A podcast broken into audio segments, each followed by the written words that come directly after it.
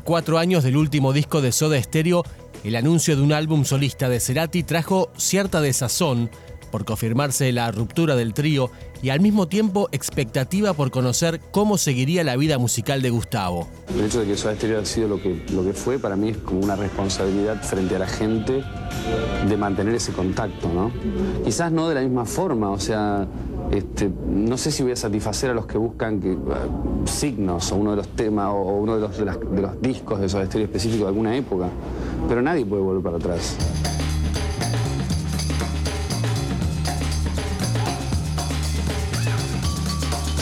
Y así fue, no había vuelta atrás. A mediados de 1999 se edita Bocanada. Mi nombre es Diego, de rock.com.ar y en esta vuelta por el universo de hoy vamos a repasar cómo fue su creación y su grabación. Cerca del nuevo fin, fuego y dolor. Las referencias a Soda eran inevitables, las comparaciones, las especulaciones. No había sido tan fuerte esa referencia cuando presentó Amor Amarillo, su disco debut solista, y en algún punto Tanta expectativa podía jugarle en contra a Bocanada y algunos seguidores podrían sentirse defraudados. Y yo supongo que sí. La verdad que no sé. Hasta ahora estoy recibiendo un muy buen feedback del disco. Probablemente porque tiene un poco de todo. ¿Y eso, eso fue intencional o fue resultando así? No, fue resultando así porque la verdad es que cuando yo me propongo hacer una cosa, normalmente me sale otra. Ya. Pero finalmente terminó siendo intencional, porque tenía mucha cantidad de temas y traté de que hubiera una, representatividad de, las diferentes cosas que me gustaban en el disco. Entonces, creo que hay, una ligazón con lo que hice con Soda Stereo, pero también hay con otras cosas que hice antes y también es como una, me parece es una puerta así al futuro.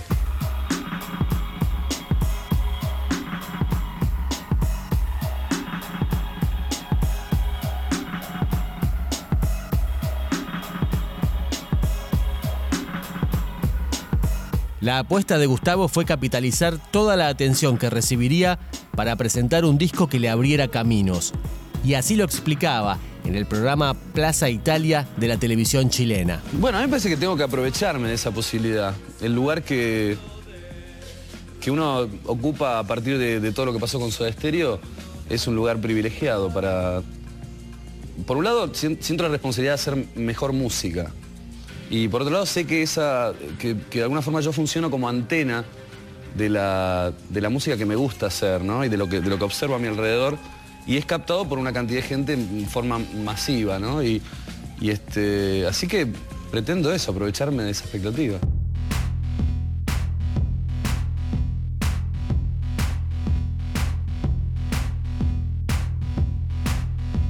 ¿Y cómo se sale adelante después de tantos años de trabajo en equipo de conseguir tanto éxito, de vivir con semejante euforia, se lo respondía a la cadena MTV.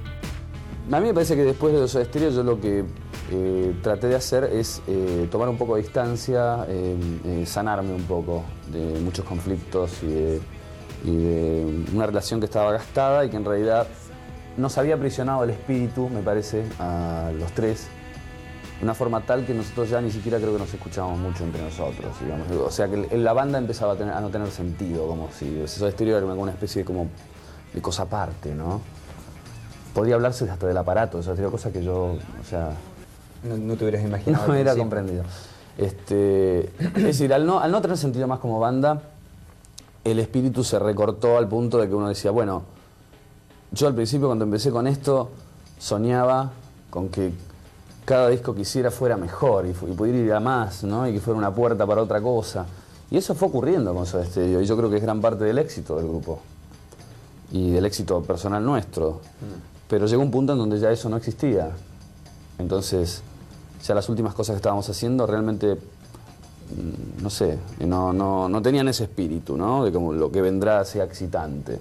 Y ahora volví a recuperar esa, esa situación. O sea, para mí este disco que estoy haciendo es el principio de algo que viene. Estoy ya como sintiendo lo que, lo que se abre a partir de, este, de este disco, ¿no? Entonces, más allá de su éxito, más allá de si es grande, chico o lo que sea, ¿no? Quiero decir, artísticamente yo siento que es una, un, digamos, me alimenta el espíritu hacia el futuro.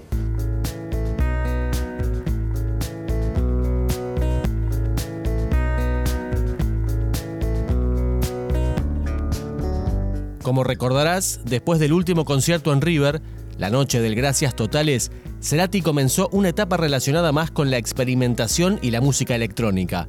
Plan B, junto a músicos chilenos, y el dúo Ocio con Flavio Echeto.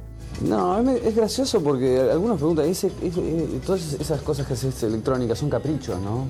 es gracioso porque en realidad jamás lo podría considerar como un capricho. Para mí es muy válido, pero en ningún momento, o sea, pongo las expectativas que puede tener un disco mío solista o un, disco como de Soda Stereo en un disco como el de Ocio o en un disco como Plan B. Son otras expectativas en términos de, todo, ¿no? desde la difusión, desde la, posibilidad de que la gente se entere, desde la, posibilidad de que la gente consuma ese tipo de música.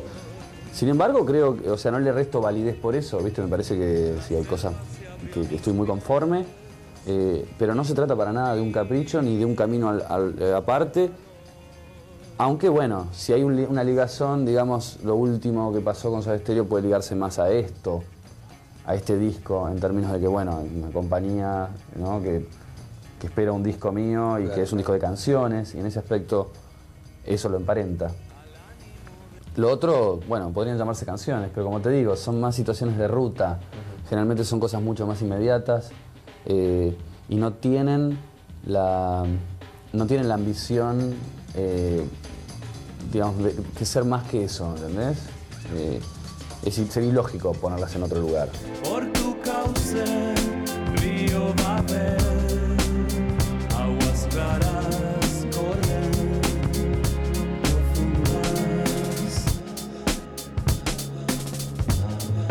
río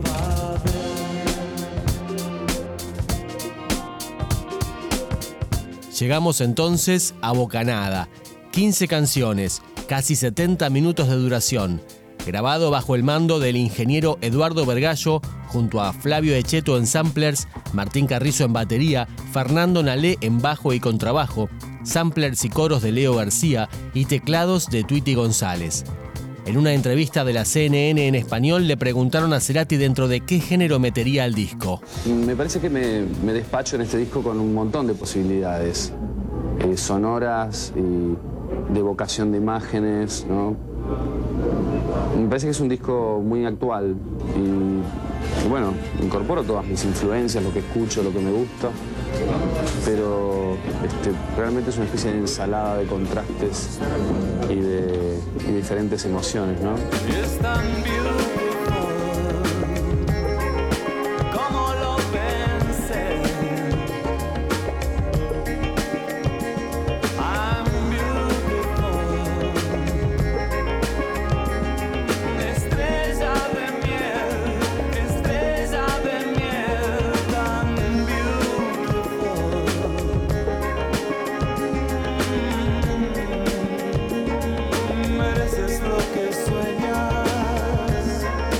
Gustavo Cerati metió guitarras, samplers, sintetizadores, bajos y efectos, además de su voz, por supuesto, y como era de esperar, también se encargó de la producción artística. Así lo describe el propio Gustavo en una charla en el canal chileno Vía X. O sea, no podría haber sido hecho en otro momento que no fuera este, eso es lo que pasa. Como casi todos los álbumes. Algunos parecen a destiempo, algunos son como más, entre comillas, vanguardistas, otros son más, no sé, retro. Yo creo que este es un disco insertado en el hoy, no solo el mío, sino el panorama del hoy. Es un disco de este año, de este momento. Y, también este, busco con él generar una especie de sensación mullida, ¿no? Este, digo eso porque puse la piel en el disco y para mí la piel tiene mucho sentido, ¿no? Para acariciarla, digamos. Tiene ese efecto frente a un mundo mucho más áspero de lo que querríamos. Y para mí, imagínate, cambia la era también. No, significa mucho el 2000, ¿no? Como decía Kubrick, creo que empieza en el 2001 recién, así que tenemos como un año más todavía para seguir hablando. Pero para mí empieza una, era muy importante en mi vida, digamos. Este, este disco es la, primera cosa que hago con una sensación más de futuro. Empiezo como solista. Es así, eh, Amor Amarillo es un disco más que solista, un disco solo, ¿entendés? Y hecho digamos, dentro de, una situación en la que tenía un grupo eh, y, que, significaba como algo alternativo a lo que estaba haciendo. Y, esto es un disco que, representa también una especie de, no sé, de primer eslabón. Una mirada frente a otra, esfumándose.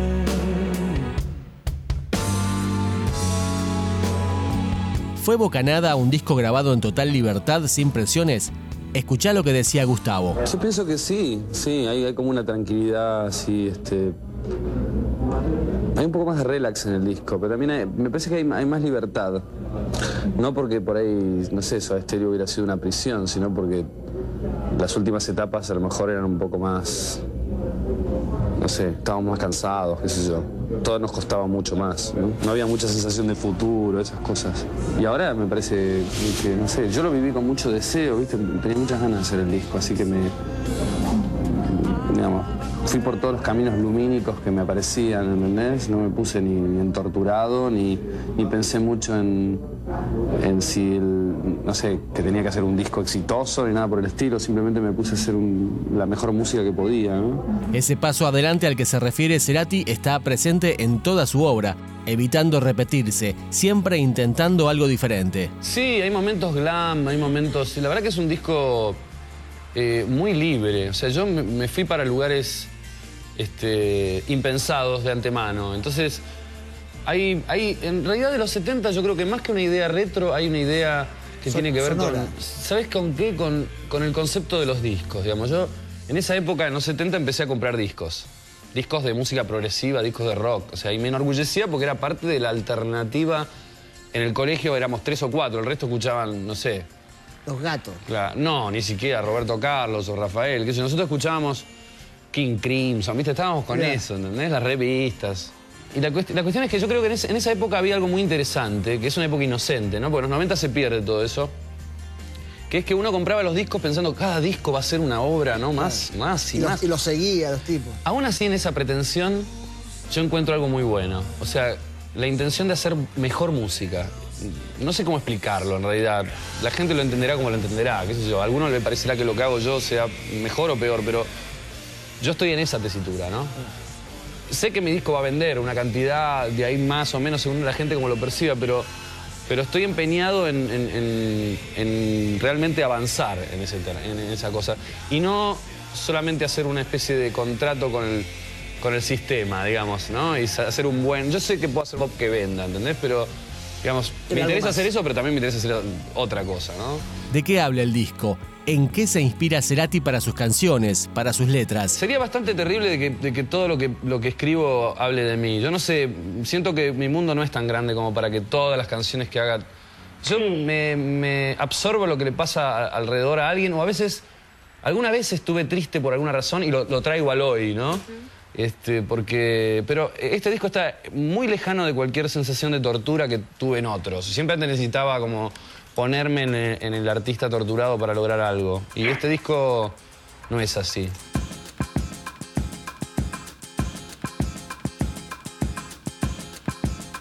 El primer corte de difusión de Bocanada fue Raíz.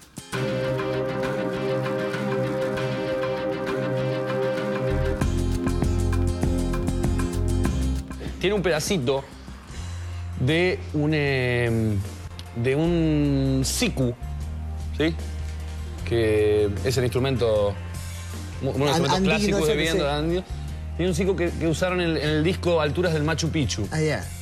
Yo eh, lo robé, pero en, en- en un ataque de honestidad los llamé y les dije, Aquí va estoy eso". usando esto, Ay, ay, ay. den- si ¿Y- me pueden dar el fuiste- permiso, y fueron fantásticos, o sea, y bueno, ahí está también. Y ahí está. ¿Alguna vez fuiste, eh, ¿cómo se llama?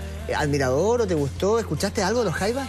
Sí, los agarré un poquito tarde quizás. Eh, era un momento que para ir a ver a los Jaivas o para ver a Arcoiris o esos grupos que en ese momento eran como una fusión entre aquello etno ¿no? y, y este, y folclórico con, con la, con la cultura de rock. Me impresionaba mucho eso. Pero yo creo que lo que más me impresiona es el tema andino, ¿eh? siempre me, atrajo. Me parece que es el lugar del folclore cercano el cual yo me, siento más tocado, ¿no? El tipo de melodías, la cosa esa de, modulaciones menores, ese canto que necesita una montaña para, completarse, esa idea conjugada con viajes que hice de niño, ¿no? Son muy fuertes, tiene mucha vida para mí todo eso.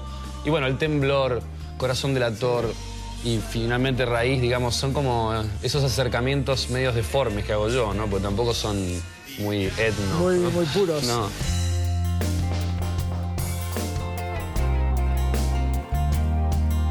Pero uno de los grandes hits del disco fue la canción Puente. Es una idea medio extraña, es una especie de cápsula que anda por, por la ciudad de Buenos Aires y este, mientras voy subiendo algunos amigos arriba, los paseo, digamos, ¿no? Eh, y, este, y- y, bueno, todo va reflejándose en el vidrio. Esa es un poco esa idea y al final, bueno, hay un espacio exterior donde salto. En realidad busqué el contraste, ¿sabes? Porque el tema habla mucho, de- se llama puente y habla un poco de varios tipos de puente, ¿no? Como relación. Por un lado uno podría hablar de una relación romántica, de una esperanza de llegada, ¿no? Y el puente que se genera entre dos personas. Y por otro lado es un puente con la gente también. Y bueno, a partir de la palabra puente empieza a ser un puente cualquier cosa, digamos, ¿no? Este, un paso de la luna al sol, ese tipo de cosas. Así que este, igual jugamos con un contraste en donde la letra no tuviera exactamente que ser explicada, ¿no? Desde las imágenes.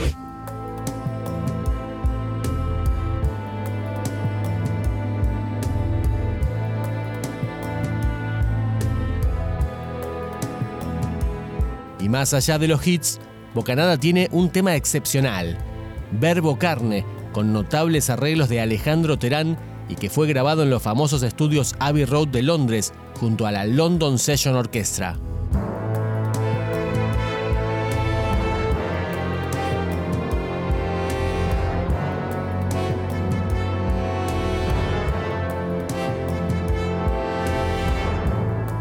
Lo hice en un teclado y ya de por sí era un poquito pretenciosa. Ya, digamos, el movimiento, la masa sonora significaba, digamos, si eso lo tenía que traducir, imaginaba que iba a ser una orquesta. Igual mi sorpresa fue cuando Alejandro Terán, que hizo los arreglos, eh, digamos, tradujo estos arreglos y los, y los mejoró, los embelleció, me dijo, menos de 50 lo veo difícil, wow. O sea, así que hablé con la compañía y me dijeron, bueno, pero puedes hacer dos o tres temas con, con los 50. Hacemos el sueldo. y al final fue una lujuria de un solo tema. Y lo en, en- en Londres. ¿Cómo, ¿Cómo fue trabajar? ¿Es primera vez que hacías un- un- una canción de- de- así, de, este- de esta forma, con una orquesta? Sí, es la primera vez. eh, tampoco es un hecho muy, muy habitual en general, ¿no? Y este, lo hice en el estudio 1 de Abbey Road, que es el estudio, digamos, clásico para la, la Filarmónica de Londres. O sea, para darse una idea, son- ahí se grabó Star Wars y... El estudio así, este, que turísticamente se visita y siempre hay alguna orquesta con algún dibujo animado, ¿no? Ah, Poniéndole, el- Poniéndole la, la- música. Y este, fue muy impresionante.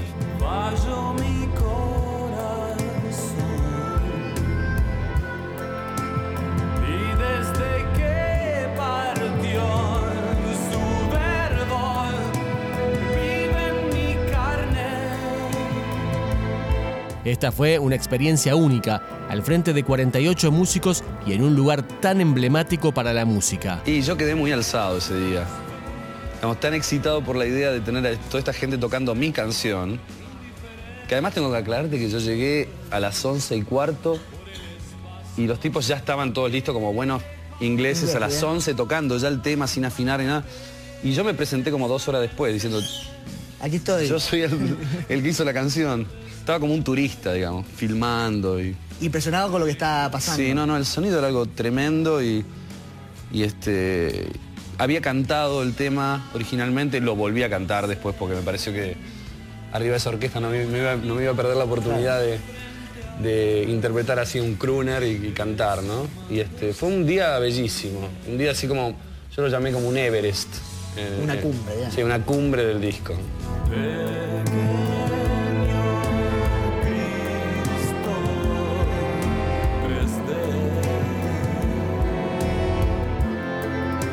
Bocanada es un disco fenomenal, considerado clave en la historia del rock latinoamericano. Vendió mucho, fue rápidamente disco de oro en Argentina, tuvo aceptación inmediata por parte de la prensa, pero pese a todo, el periodismo no paró de preguntarle por un posible regreso de Soda. Con Charlie me vi antes de ayer, hacía mucho tiempo. Después de la separación de bienes y el divorcio, vos sabés cómo quedan las cosas, ¿no? Eh, decidimos cada uno por su lado este, hacer su vida, que es lo mejor que podemos haber hecho, digamos. Lo más sano. Sí, lo más sano. No nos vimos por mucho tiempo. A Charlie lo vi antes de ayer. Eh, a Zeta lo llamé hace un tiempo que tuvo, tuvo un nuevo hijo. Y conversaciones esporádicas, pero amables. Siempre hay un sentimiento de cercanía, por más que estemos lejos, ¿no? Y, y bueno, igual cada uno está haciendo lo suyo y me parece que lo importante es que aprendemos con todo esto que hicimos, ¿no? Porque tarde o temprano, hace muy poco que se separaron, pero tarde o temprano a empezar de nuevo ya los rumores, la presión, y No, cuando yo- se A juntan. mí me lo preguntaron antes del último concierto. ¿no? Antes de terminar ya estaban Claro. juntando. Yo decía, wow, qué bueno sería decir, sí, nos juntamos dentro de dos años. Pero tal cosa no va a ocurrir. No va a ocurrir porque los caminos ya estaban bastante distanciados, incluso cuando el grupo, digamos, seguía siendo Soda Stereo en su final, y, y me parece que, que, no sé, yo tengo un mundo por delante que quiero seguir investigando, y, me parece que lo mismo pasa con ellos dos. Y si pasa, no va a pasar ni por, por guita. Bueno, mejor todo esto me lo puedo tragar, no lo graben, ¿no? Nunca se sabe. ¿Viste? Al final.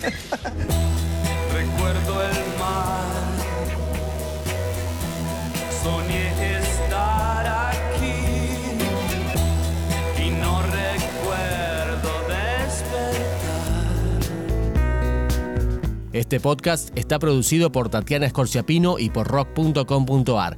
Te invitamos a que nos busques en Spotify, en Apple Podcast o en tu reproductor favorito de podcast y suscríbete para recibir nuevos episodios. Te esperamos para la próxima Vuelta por el Universo.